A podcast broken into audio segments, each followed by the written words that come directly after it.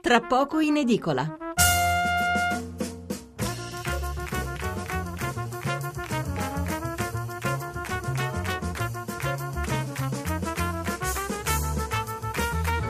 Buonasera da Stefano Mensurati e benvenuti all'ascolto di Tra poco in edicola, la rassegna stampa notturna di Radio 1. 800 05 05 78 il numero verde per telefonare in diretta e 335 699 29 49 il numero per gli sms o i whatsapp. Quasi tutti i giornali di giovedì 15 gennaio aprono con le dimissioni di Giorgio Napolitano e con l'immancabile Toto Presidente, con chi sale, chi scende nelle quotazioni per la successione. Di Napolitano parleremo anche noi, tracciando un bilancio dei suoi nove anni al Quirinale, poi saltando a pie pari il borsino dei papabili, parleremo invece di riforme, cioè di cosa ha bisogno il nostro Paese per ammodernarsi.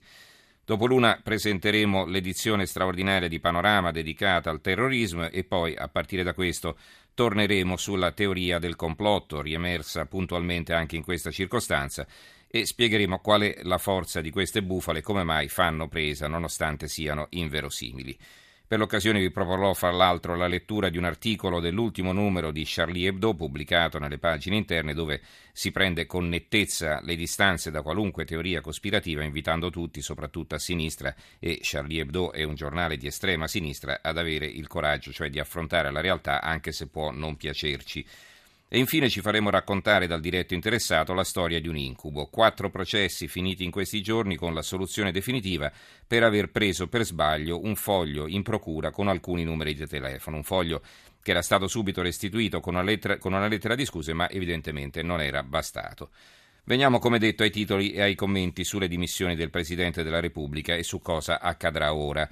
Il Corriere della Sera, l'addio di Napolitano al Quirinale. Eh, Repubblica, nuovo presidente a fine mese. Sapete di, eh, lo ricordo sempre, del Corriere di Repubblica abbiamo soltanto il titolo di apertura. Il Sole 24 Ore Napolitano lascia parte la corsa. C'è un articolo di fondo del direttore Roberto Napoletano. Vediamo cosa scrive. Il titolo è Il presidente che serve al paese. Helmut Kohl non dice una parola in inglese, neanche in francese, parla in tedesco, ha buttato giù il muro di Berlino e riunito un popolo, ha imposto una tassa di solidarietà trentennale ai cittadini della Germania dell'Ovest per la ricostruzione avvenuta dell'Est, ha messo le basi per una Germania europea e non un'Europa germanica.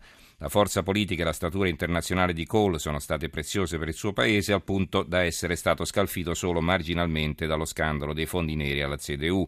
L'assenza a fasi alterne di altrettanta lungimiranza nei suoi successori pesa sulla costruzione di una nuova Europa politica fuori dagli egoismi nazionali e da vecchi e ricorrenti feticismi. Questa statura internazionale serve oggi a un paese come l'Italia, che vive una transizione complicata e a fatica conquistata la normalità in uno scenario mondiale con un solo vero motore che è l'America. Nel novembre 2011 l'Italia era un passo dal fare la fine della Grecia.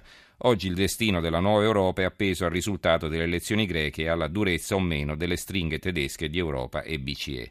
Lo abbiamo già detto e lo ripetiamo, per il Quirinale non è tempo di sperimentazioni, lo stato di necessità che spinse Napolitano alla supplenza in quella fase delicatissima, nessuno lo auspica, ma nulla permette di escluderlo. Per questo servono la testa e le mani esperte di un presidente all'altezza del compito che sappia guidare la conciliazione tra partiti e paese reale e abbia il rispetto di chi lo vota e di chi non lo vota. Avere un capo dello Stato di statura internazionale può aiutare a riempire quella sala vuota di Strasburgo che ha ascoltato il discorso di chiusura della presidenza di turno italiana e a raccogliere i frutti della semina di una nuova Europa espansiva, solidale, che segna la cifra più importante dell'impegno politico internazionale di Renzi.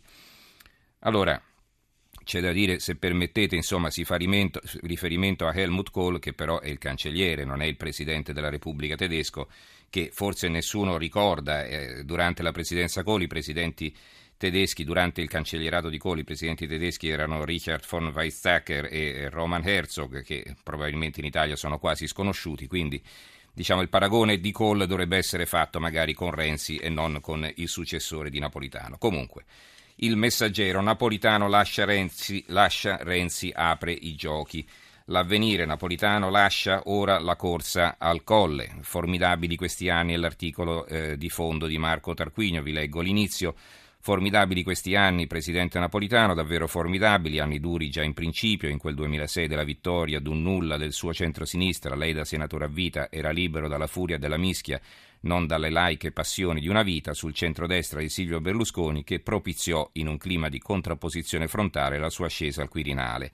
Anni diventati durissimi strada facendo, con una crisi della politica che ha portato alla consecutiva dissoluzione di due coalizioni di governo di opposto segno e al solidificarsi di un impetuoso movimento antipalazzo alimentato anche da sempre più insopportabili sconcezze di piccola e grande corruzione con una crisi dell'economia che ha sottolineato gli errori di una classe dirigente incapace di comprenderla e governarla e il cinismo predatorio dei sinedri della finanza irresponsabile, con una crisi dell'ideale europeo tra l'impalpabilità politica dell'Unione e la pesantezza di una siderale burocrazia di un cieco rigorismo contabile che incrina e al tempo stesso rilancia l'idea grande e bella di una comunità di popoli, cioè del più concreto e pacifico laboratorio di integrazione delle differenze che il nostro tempo conosca.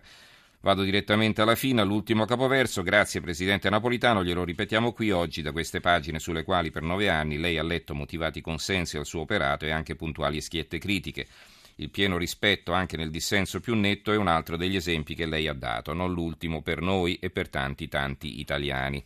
Completamente diverso il commento, e ve lo potete immaginare, del fatto quotidiano. Il titolo è Re Giorgio ha abdicato, Matteo e B. Berlusconi trafficano. Il commento è di eh, Marco Travaglio intitolato Lacrime napolitane.